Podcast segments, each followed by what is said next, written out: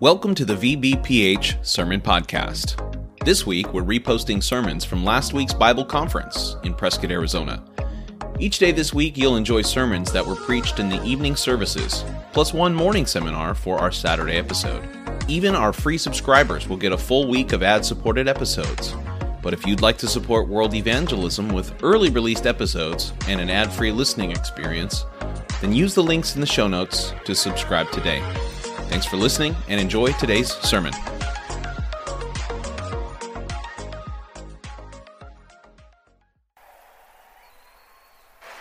Hallelujah.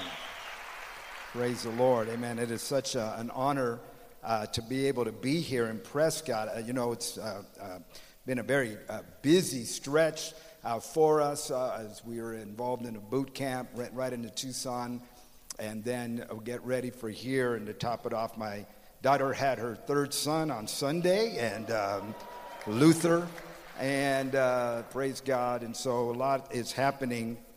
Uh, but I tell you, I came in Monday night. I didn't get to Prescott till five thirty, got ready, came. And I want to tell you, I was kind of tired. Uh, but I want to tell you, once I just simply got into this atmosphere, I'm telling you, you all just lifted me up. And I tell you, I, I'm so glad that you and I are a bunch of loners for Jesus, uh, that we're not independent, uh, but what a miracle to be part of a fellowship. And I thank God for that. And I'm, a, I, I mean, if all I came was to come and just receive, I've been powerfully helped already by the preaching.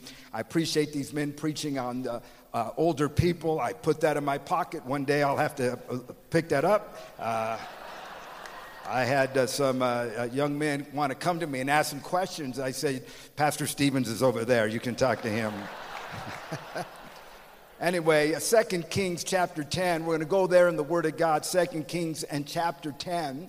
And so I, I read a, a book a while back called Facing the Mountain. If you're a reader, I highly recommend that you get that book. And it's the story of uh, Japanese Americans who on Pearl Harbor, uh, because of the attack by the Empire of Japan, were turned and persecuted. They rounded up hundreds of Japanese older men, Japanese elders in the in Hawaii. On by, by the end of uh, December seventh, nineteen forty-one, they had rounded up three hundred elderly Japanese and arrested them, and held those men for years uh, for no other crime than that they just happened to be Japanese. One of them had a son. His son uh, was uh, saw his father get arrested. He saw his family be uh, t- taken and put into internment camps. This young man was uh, graduated university. He was on his way to medical school.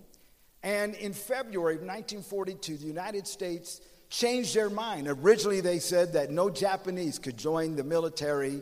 They reversed course and decided that they could, and they would send them to fight in Europe. And here's this young man. His father has been arrested. Uh, he has not seen him for months. His family has been taken away. He is on his way to becoming a doctor, and news came to him that now he had the ability to join the war effort. And I, I, I want you to, I got a quote from his diary. I asked him if they wouldn't mind putting that up, and so I'm there you're going. Listen to what this young man said. On February second, he wrote in his journal, "Once in every man's life, he is forced to make a decision that may decide his whole future. I made mine. For a minute, I must confess, I was too overcome to think clearly, but my mind was made up, and I was happy." And this young man, whose father had been arrested, joined the United States military. When I read that, I thought to myself, I, I clipped that quote out. There comes a place in every man's life where he's forced to make a decision. And I want you to capture that spirit. And what I want to preach on this evening, this sermon came out of a conversation Yolanda and I were having. We recently moved into our building. Praise God, many of you have been praying for it. We moved in back in February. And, uh, you know, our congregation had been in our building for twenty years, and uh, we were just talking about the dynamics of when a church, particularly an older church or an older Christian, has to deal with change and how that's a transition point. Um, and it's interesting to watch, and she made a comment to me. She's like, it's like almost like a bus stop. So I want to preach a sermon tonight called The Bus Stop. Out of Second Kings in chapter ten, I checked. Prescott does not have a bus line. So tonight, this is Prescott's first bus stop. Amen. And this evening, you're going to have to decide whether you're going to get on the bus, whether you're going to get off the bus, or whether you're going to stay on the bus. That's where we're headed. Second Kings chapter ten, verse fifteen. And the scripture says these words. Now, when he departed from there, he met Jonadab. The he, by the way, is King Jehu. It says, when he departed from there, he met Jonadab, the son of Rechab, coming to meet him. And he greeted him and said to him, is your heart right as my heart is toward your heart? And Jonadab said, it is. Jehu says, if it is, give me your hand. So he gave him his hand, and he took him up to him into the chariot. And he said, come with me and see my zeal for the Lord. So they had him ride in his chariot. And when he came to Samaria, he killed all who remained to Ahab in Samaria till he had destroyed them according to the word of the Lord, which he spoke to Elijah. Father, I ask you to help us tonight. God, I pray that the Spirit of God will begin to compel men and women this evening. Decisions will be made. In Jesus' name, amen. Let's begin. The bus stop tonight, first of all, is a place of opportunity. So here we have our text this evening. Uh, I only read just a small text uh, of a much larger story, and it goes all the way back uh, to the prophet Elijah. Remember that Elijah emerged at a time uh, when Israel was being drawn away from God by the false worship of Baal. The king was a man named Ahab, um, and he had married a foreign woman by the name of Jezebel. Um, and Jezebel was a stubborn, bullying woman who imposed her strong will on the nation, um, and the Bible says led them into great uh, idolatry. In fact, her spirit was so strong that in Revelation two, when Jesus writes his letter to the church at Thyatira, he calls out the pastor there for permitting a woman to teach. Uh, and the Bible says her teachings led people to fornication uh, and idolatry. And he called her Jezebel. Well, her name wasn't Jezebel, but she had a Jezebel spirit. What an interesting doctrine. The Jezebel spirit can live in a church.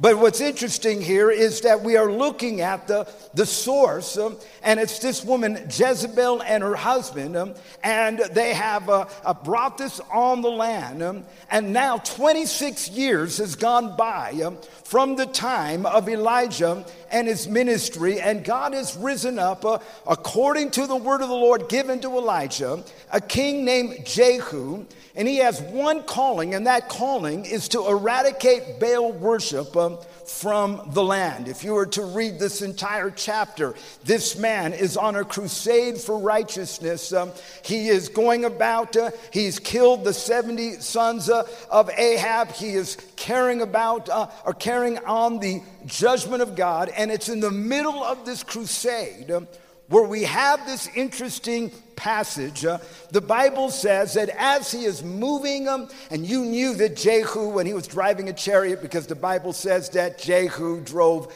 very fast, um, and there's some men here that can say amen. And as his chariot is moving, the Bible says that a chariot comes alongside by a man named Jonadab, uh, and the Bible says he greeted him and said to him, is your heart right as my heart toward your right? Jonadab said, it is, it is. Uh, and Jehu says, if it is, is, give me your hand. He gave him his hand, and he took him up into the chariot uh, and said, come with me and see my zeal for the Lord. I want you to think about this tonight. For a quarter century, there had been people who loved God. We know that when Elijah thought nobody wanted to serve God, that God rebuked him and said, I have reserved seven thousand. I imagine that Jonadab would have been one of those.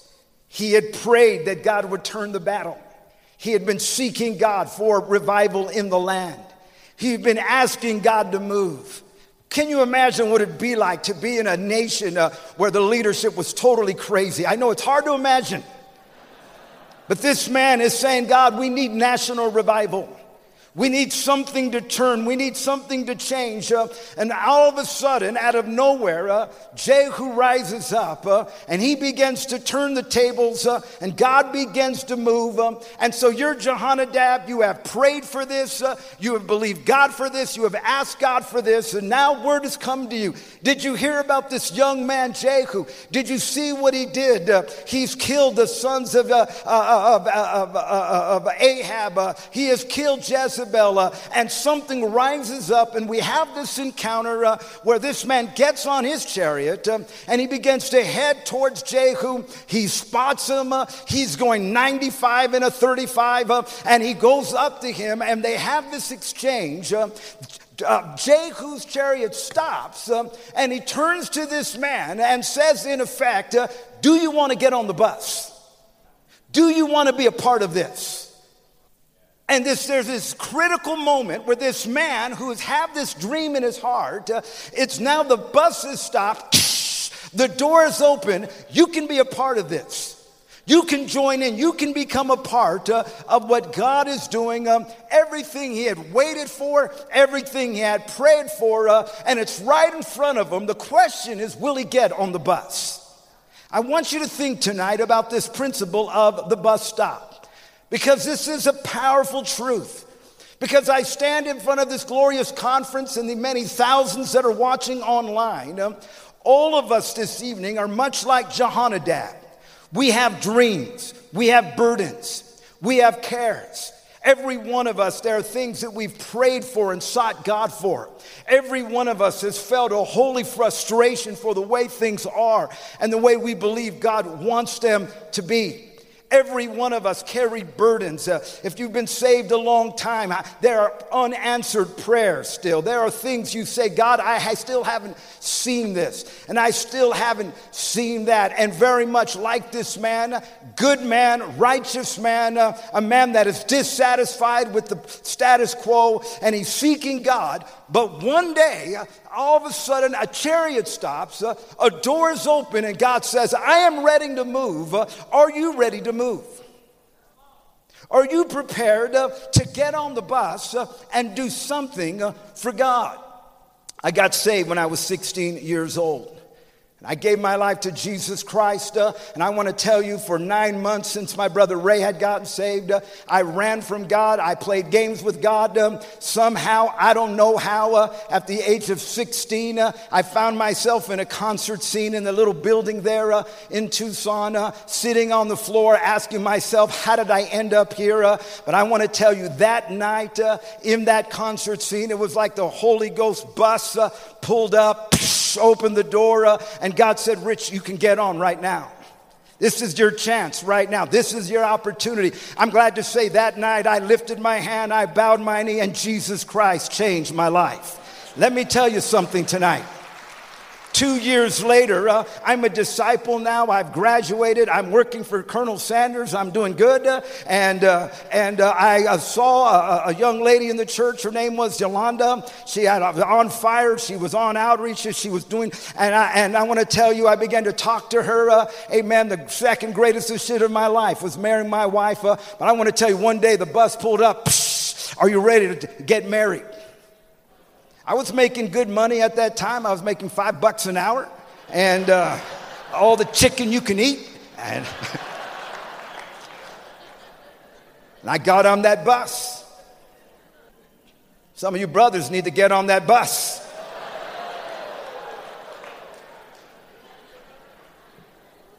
Two years later, we just turned twenty-one. It was her twenty-first birthday, and we got sent out. Uh, the ministry bus showed up. Uh, The door opened up. Uh, what I'm saying to you tonight uh, is that God comes along and he meets us uh, at the desires of our heart and says, all right, you, you got to get from talking, bro. It's time to do something. Will you get on the bus?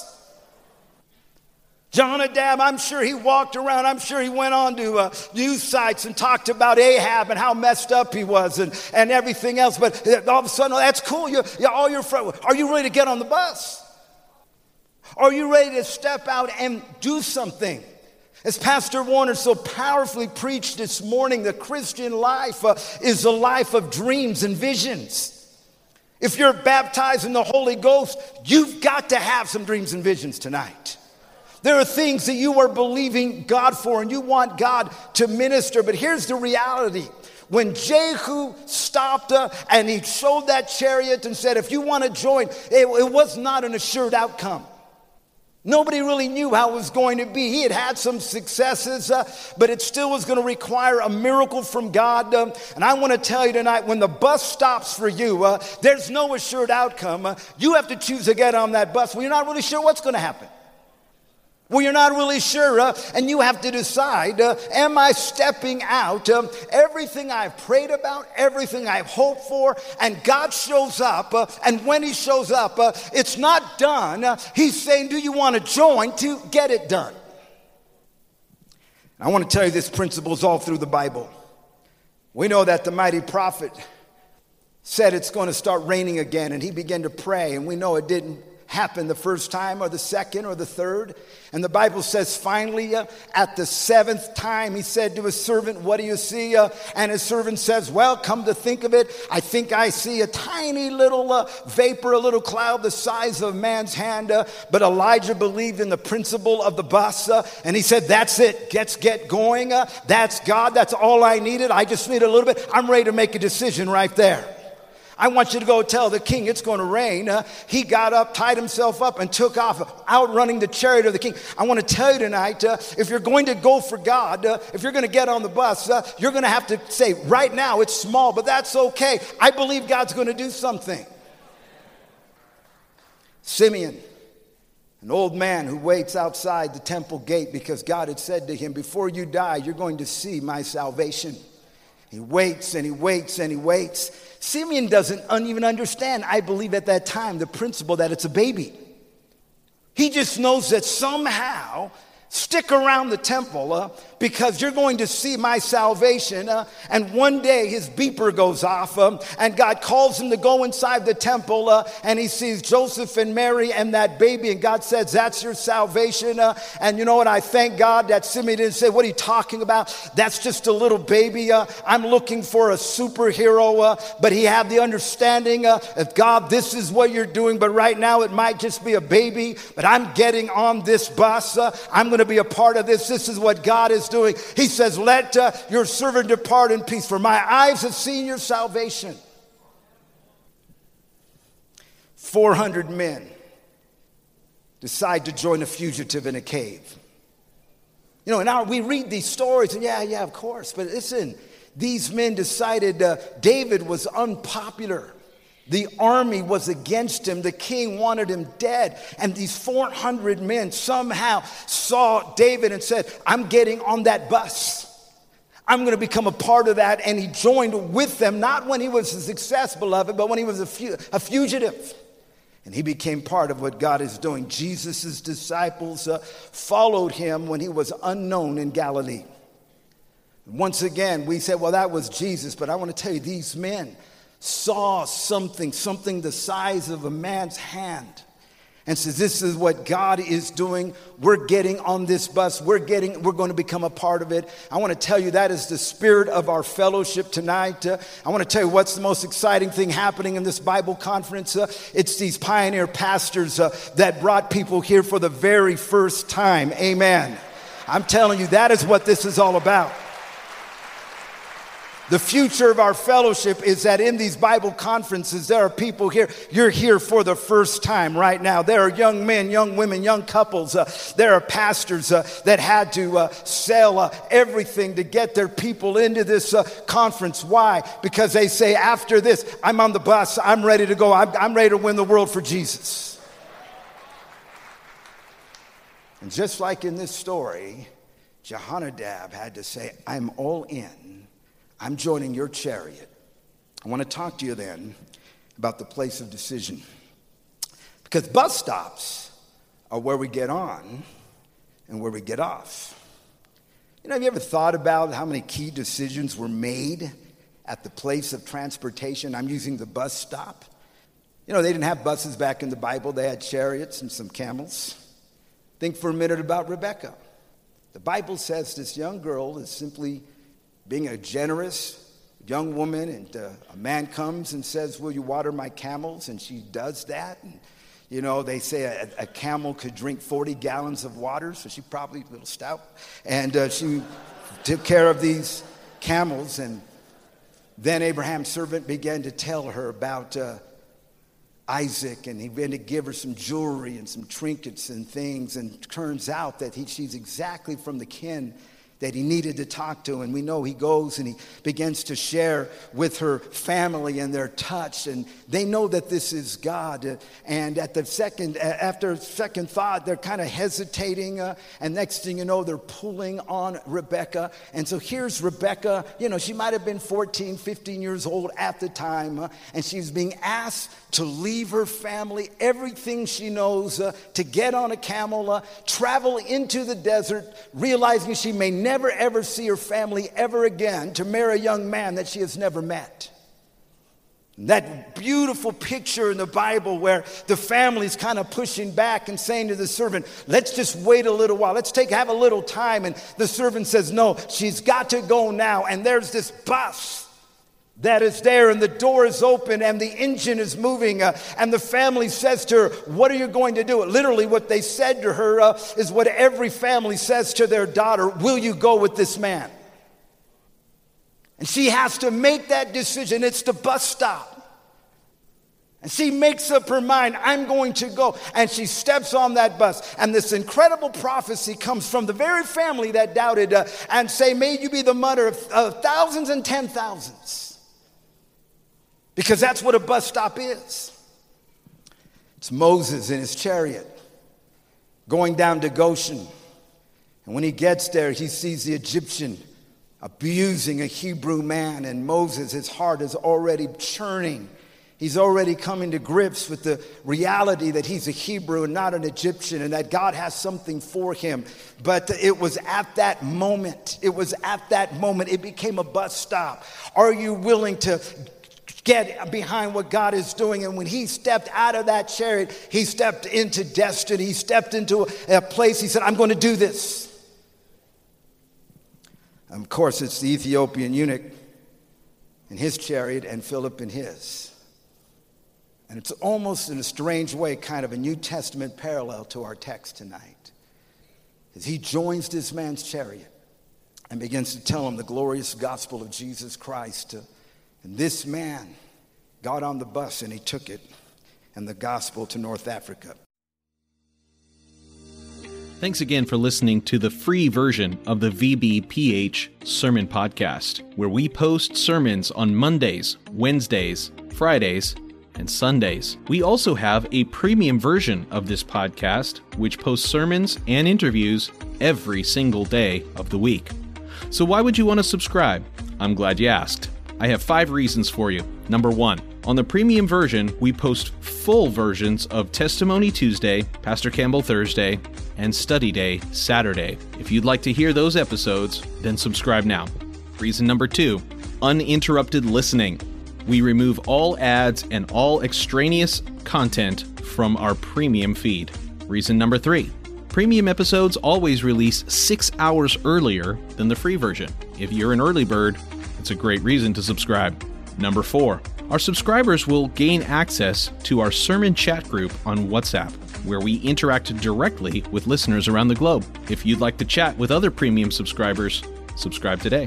And finally, every dollar we raise goes to world evangelism.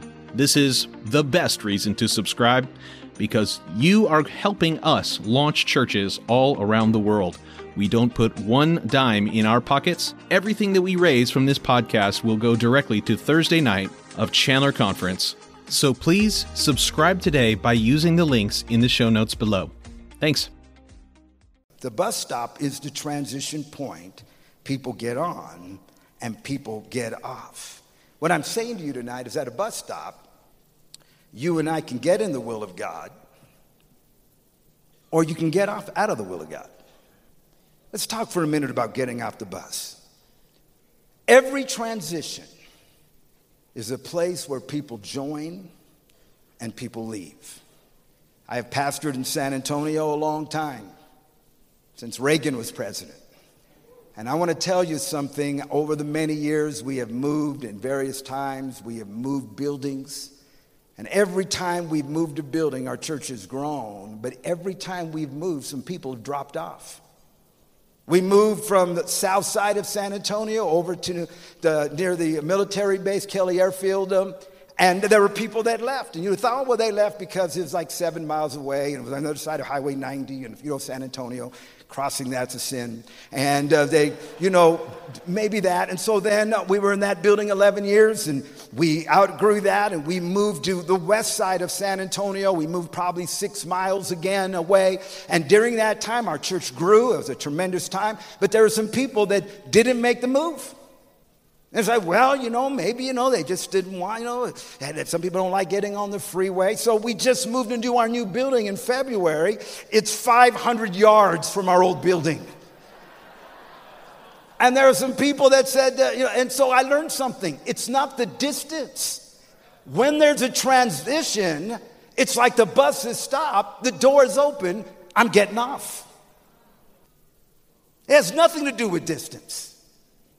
It has everything to do with this is a transition, uh, and this is my chance. I'm getting off the bus.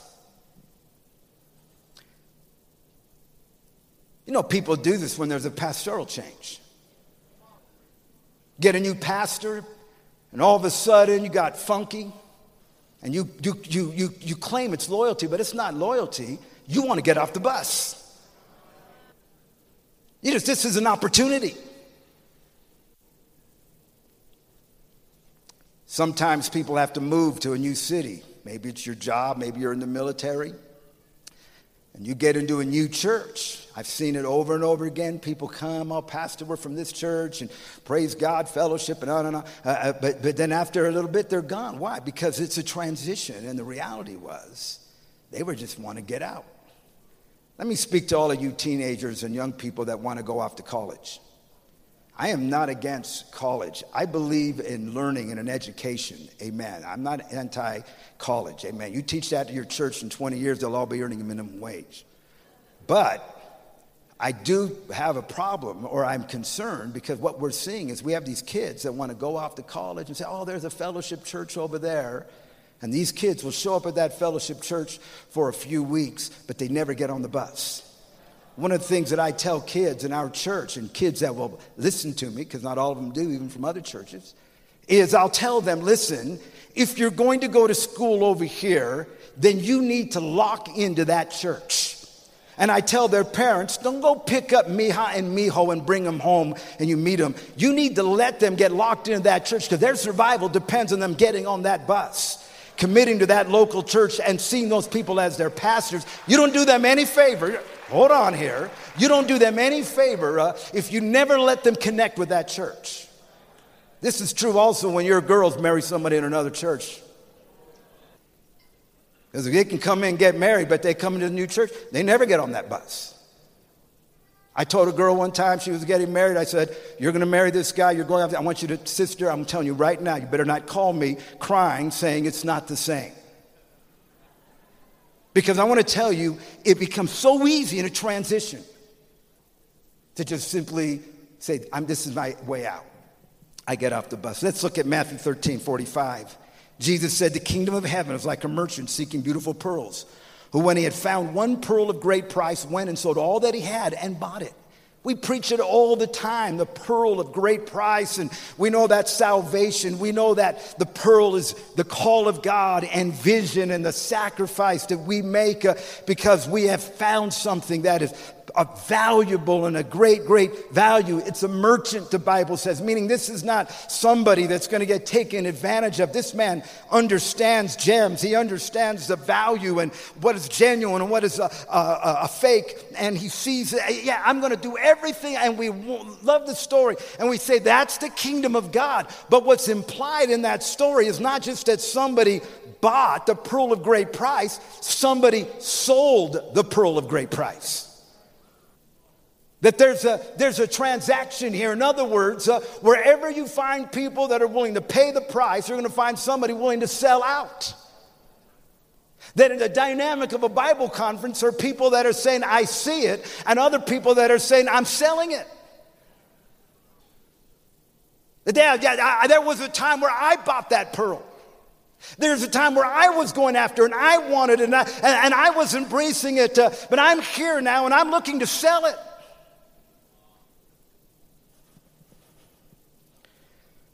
You know, we live in the gig economy. Everything is for sale now. Everything can be traded. You can sell your car and give people rides. You can sell your house and let them come and have vacation in it. Restaurants sell their food and you go pick it up and you deliver it to somebody. You can get apps and you can sell yourself for relationships. But I wonder tonight, can you sell your destiny? Can you sell your destiny? Are you, are you, are you looking to trade your destiny tonight? Jesus put it this way, for what would a man profit if he gained the whole world and he loses his own soul? Or what will a man give in exchange for his soul? The Message says, what could you ever trade your soul for?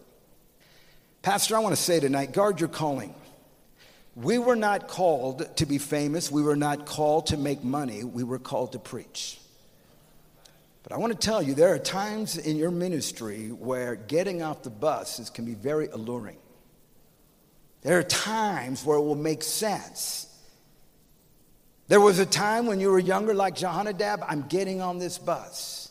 But as the years roll by, you start thinking, how can I get off this bus? How can I get out of this responsibility? Years ago, I read Titan, a great book about John D. Rockefeller. And in this book, you know, Rockefeller was a devout, devout, devout Christian. And he moved in the Baptist circles. And there was a young preacher named Willie, William Rainer, Rainey Harper. This guy was a young man, and he was an up-and-coming, powerful preacher.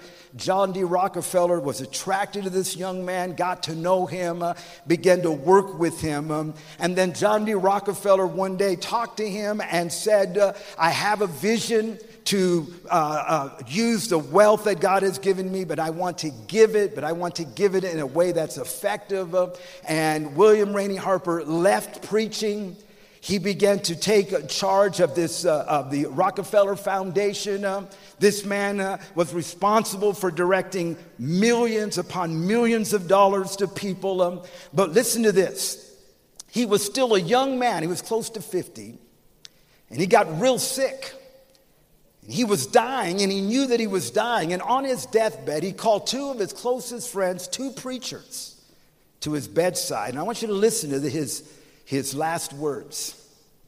He said to his friends, I have not followed Jesus Christ as closely as I ought to have done, he confessed to his friends. I have come down from the plane on which I ought to have lived. I have justified it to myself at times as necessary because I was carrying so heavy loads. But I see now that I was wrong. January tenth, nineteen oh six, he died at age fifty. He got off the bus. I can't help but say this. There are people you're watching online right now. You could have come. You could have come. But transitions can make it easy to get off the bus. I want to make this statement tonight. Our fellowship is in a transition point right now. Three years ago, we were meeting in a tent that we had met in for thirty years. All of us have followed Pastor Mitchell for our entire lives, a generation. And God is bringing us right now into a whole new level. Everything that Pastor Mitchell imparted and stirred us for is, is right in front of us. But it's still a transition. And I want to tell you, in this time, it'll be very, very easy. It's how it's different. You know, everything that I was familiar with, everything I was comfortable with, I just don't feel that anymore. And that voice says, hey, why don't you just get off the bus? You can be in this powerful, tremendous ministry today and yet sit here and feel like an outsider. Feel disconnected, out of sorts. Because every transition point, the bus is stopped. The doors have opened, and there are lots of people piling on. and how easy it is to say, I'm getting off. Let me close and talk about the place of destiny tonight. Our decisions take us somewhere. We had our boot camp uh, last month, and uh, we had nearly four hundred kids there again. It was tremendous. On Tuesday night, the first sermon we preached at boot camp, I preached a sermon called, You People Choose to Go to Hell. Nobody goes to hell by accident. And I used this illustration with the, your teenagers. I said to them, how many of you graduated? And quite a few of these kids had graduated. And I said, do you remember when you started school and you were in a class and you went through and you knew all the kids, you all assumed you would graduate, and then life went on. And by the time you graduated, some of the kids that were in your class didn't graduate. And the reason they didn't graduate is along the line, they made some choices. Some of them would rather be class clown, clowns. Some of them got pregnant. Some of them got somebody pregnant.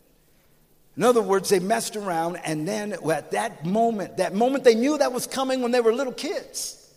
And they realized that your decisions take you somewhere. I want to tell you, there is something about destiny that requires you and I to make critical choices. Acts two forty says, save yourself from this aimless generation. You all know the story about the evangelist that had the bus. I don't know if it was Larry Reed or somebody, but there was an evangelist. He had a bus, and there in the front, he had heaven. The story goes that he pulled up alongside. There was a hitchhiker, and he, the bus pulled up. He opened the door, and the evangelist said, come on in. And the guy was hesitating. Don't you want to go to heaven, the evangelist said. He said, yeah, but not right now. Here's my question to you tonight. The bus you're on right now, where's it taking you? The bus you're on right now, it's going to take you somewhere five years from now. If you just, just out of the, per chance, out of the three thousand that are among us here tonight and the others, you're here and you got a bad attitude, you're funky, you're disconnected, where's that bus going to take you?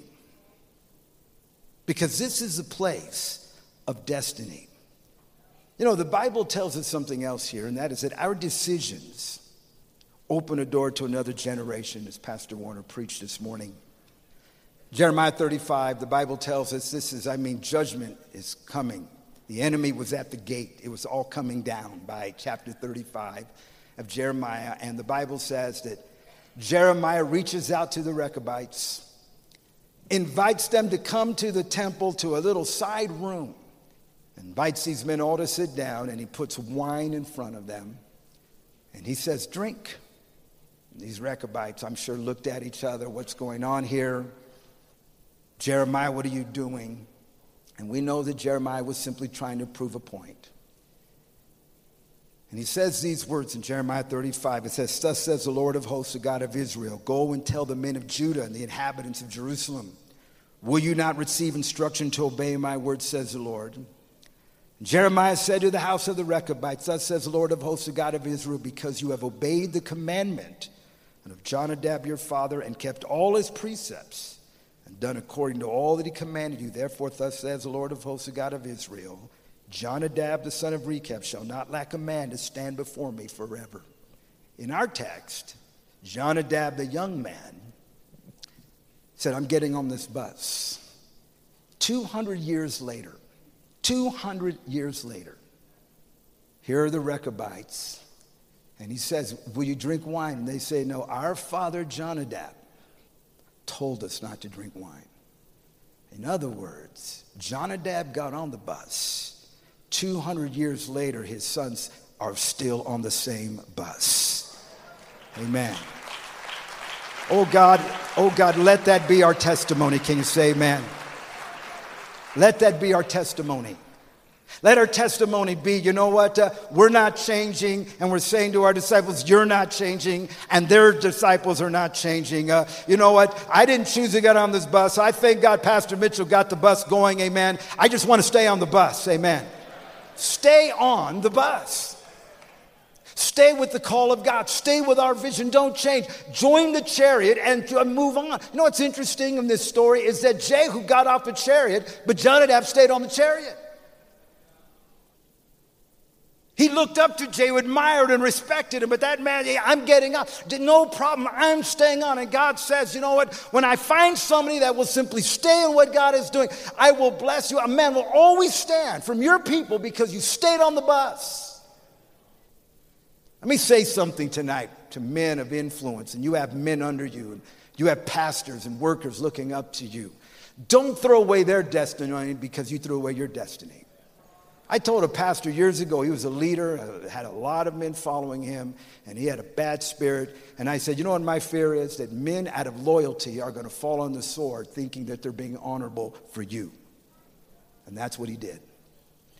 Jonadab said, I'm going to stay with this. I want to say this very quickly as I get ready to finish here. Pastor Campbell, I'm not sure where Pastor Campbell is here, amen. I want to tell you, last night God really dealt with me. Oh, there you are. God really dealt with me in prayer before the service that uh, that when you were going to be preaching, that you were going to be like Jonathan. You know, Jonathan was at least twenty years older than David. And that God showed me that you were going to take off your armor and you were going to clothe us in your armor last night. I didn't know what you were going to preach on, but that's what you did. You you you you took off the armor, all the battles and all the things. And you dressed us in it. And I want to thank you at the age of eighty that you stayed on the bus.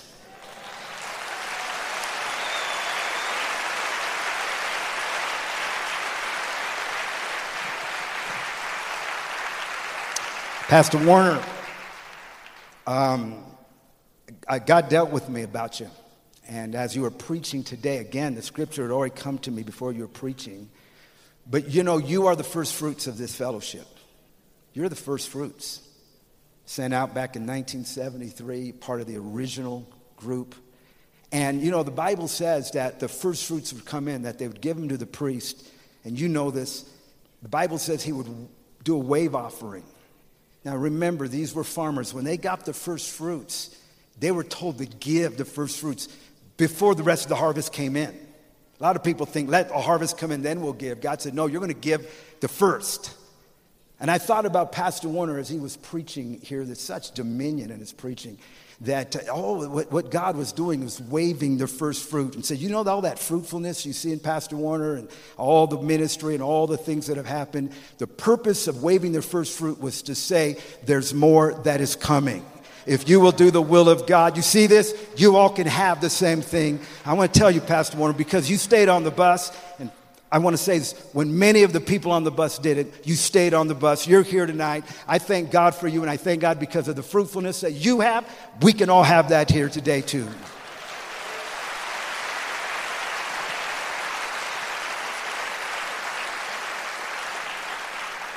A couple of quick things here, and we'll finish up. Uh, brother, can you put up that first picture I gave you?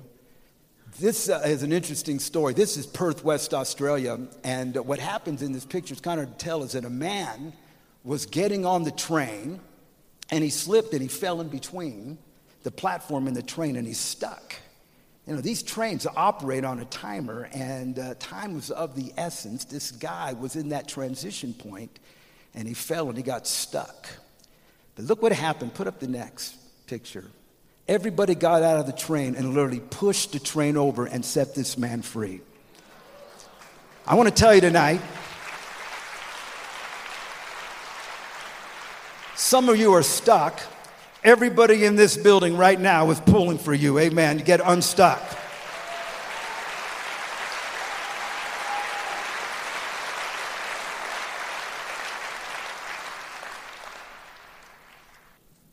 Bus stop.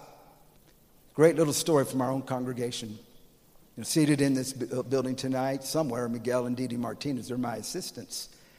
Miguel and Didi have a story you could make a movie about. Got involved when they were just teenagers, when they came to our church, major, major problems. They kind of came and went. Didi got pregnant and uh, had a little baby girl. I never forget, I went to the hospital because just to pray and She was able to only, they were only able to hold her for just a few hours, and she died. God was dealing with them. They um, they just kind of would come and go, you know. She got pregnant again. And Didi, God was dealing with her, and she said, I need to get married. You need to get married. She told her mother, uh, I need to get married. Uh, and the pastor says that uh, fornication is a sin. And the, her mother said, that sounds like a cult.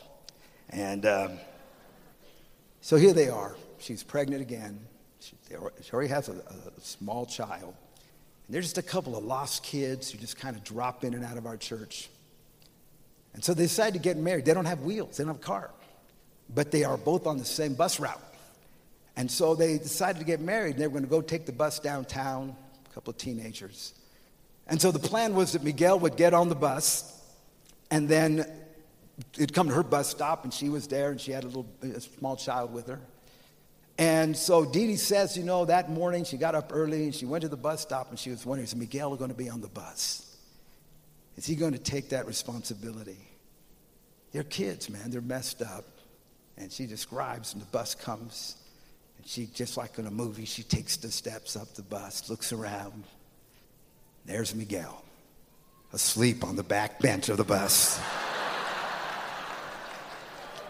Hallelujah. I was able to uh, renew those vows at their twenty-fifth. They have nine kids today, uh, saved, serving God, doing something for God.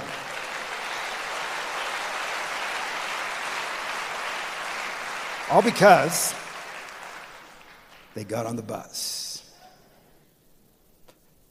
You know, I went to Israel the first time in nineteen ninety-four. Yolanda and I were on. Here's an interesting little factoid. I went to Israel in nineteen ninety-four, and Greg and Lisa Mitchell were there. Pastor Campbell was there, uh, a few others. The, this was the first of the, of the renewing of the bus uh, trips, uh, the Israel trips, and uh, we filled half the bus. We shared the bus with another group of people. That's, there were a few of us there. And we went, looked at Israel and all the different things that are there.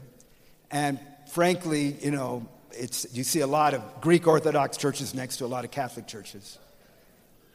The very last thing that they show you when you go to Jerusalem is they take you up to what is called the Garden Tomb. And I want to tell you, there's a breath of God in that place. It's run by some saved people. And what they do is they expose the lie of the Catholic Church, the Church of the Holy Sepulchre, and how that's not really where Jesus would have been crucified. That's not where he would have been buried. But this is right outside the Damascus Gate. And this man gets up there and he tells you that. And they, they show you a tomb that they found that fits the description of what the Bible describes as the tomb Jesus would have been laid in. But the thing that most impressed me is we're standing kind of on a hill. And he says, if you walk over to the end of the hill, you'll look, and you're going to see a, a, a rock formation that resembles the face of a skull. Golgotha, Calvary, the place of the skull. And he says, it's most likely that Jesus Christ was crucified down here, and the tomb where he was laid is just right here. I put up the picture. What really struck me, and I never forgot, that's it. You know what it is today? It's a bus stop. It's a place where you can get on. That's what the cross was all about. It's a place where you can get on. It doesn't matter who you are. It doesn't matter where you come from. Jesus Christ died on the cross. And you can get on tonight. Let's bow our heads.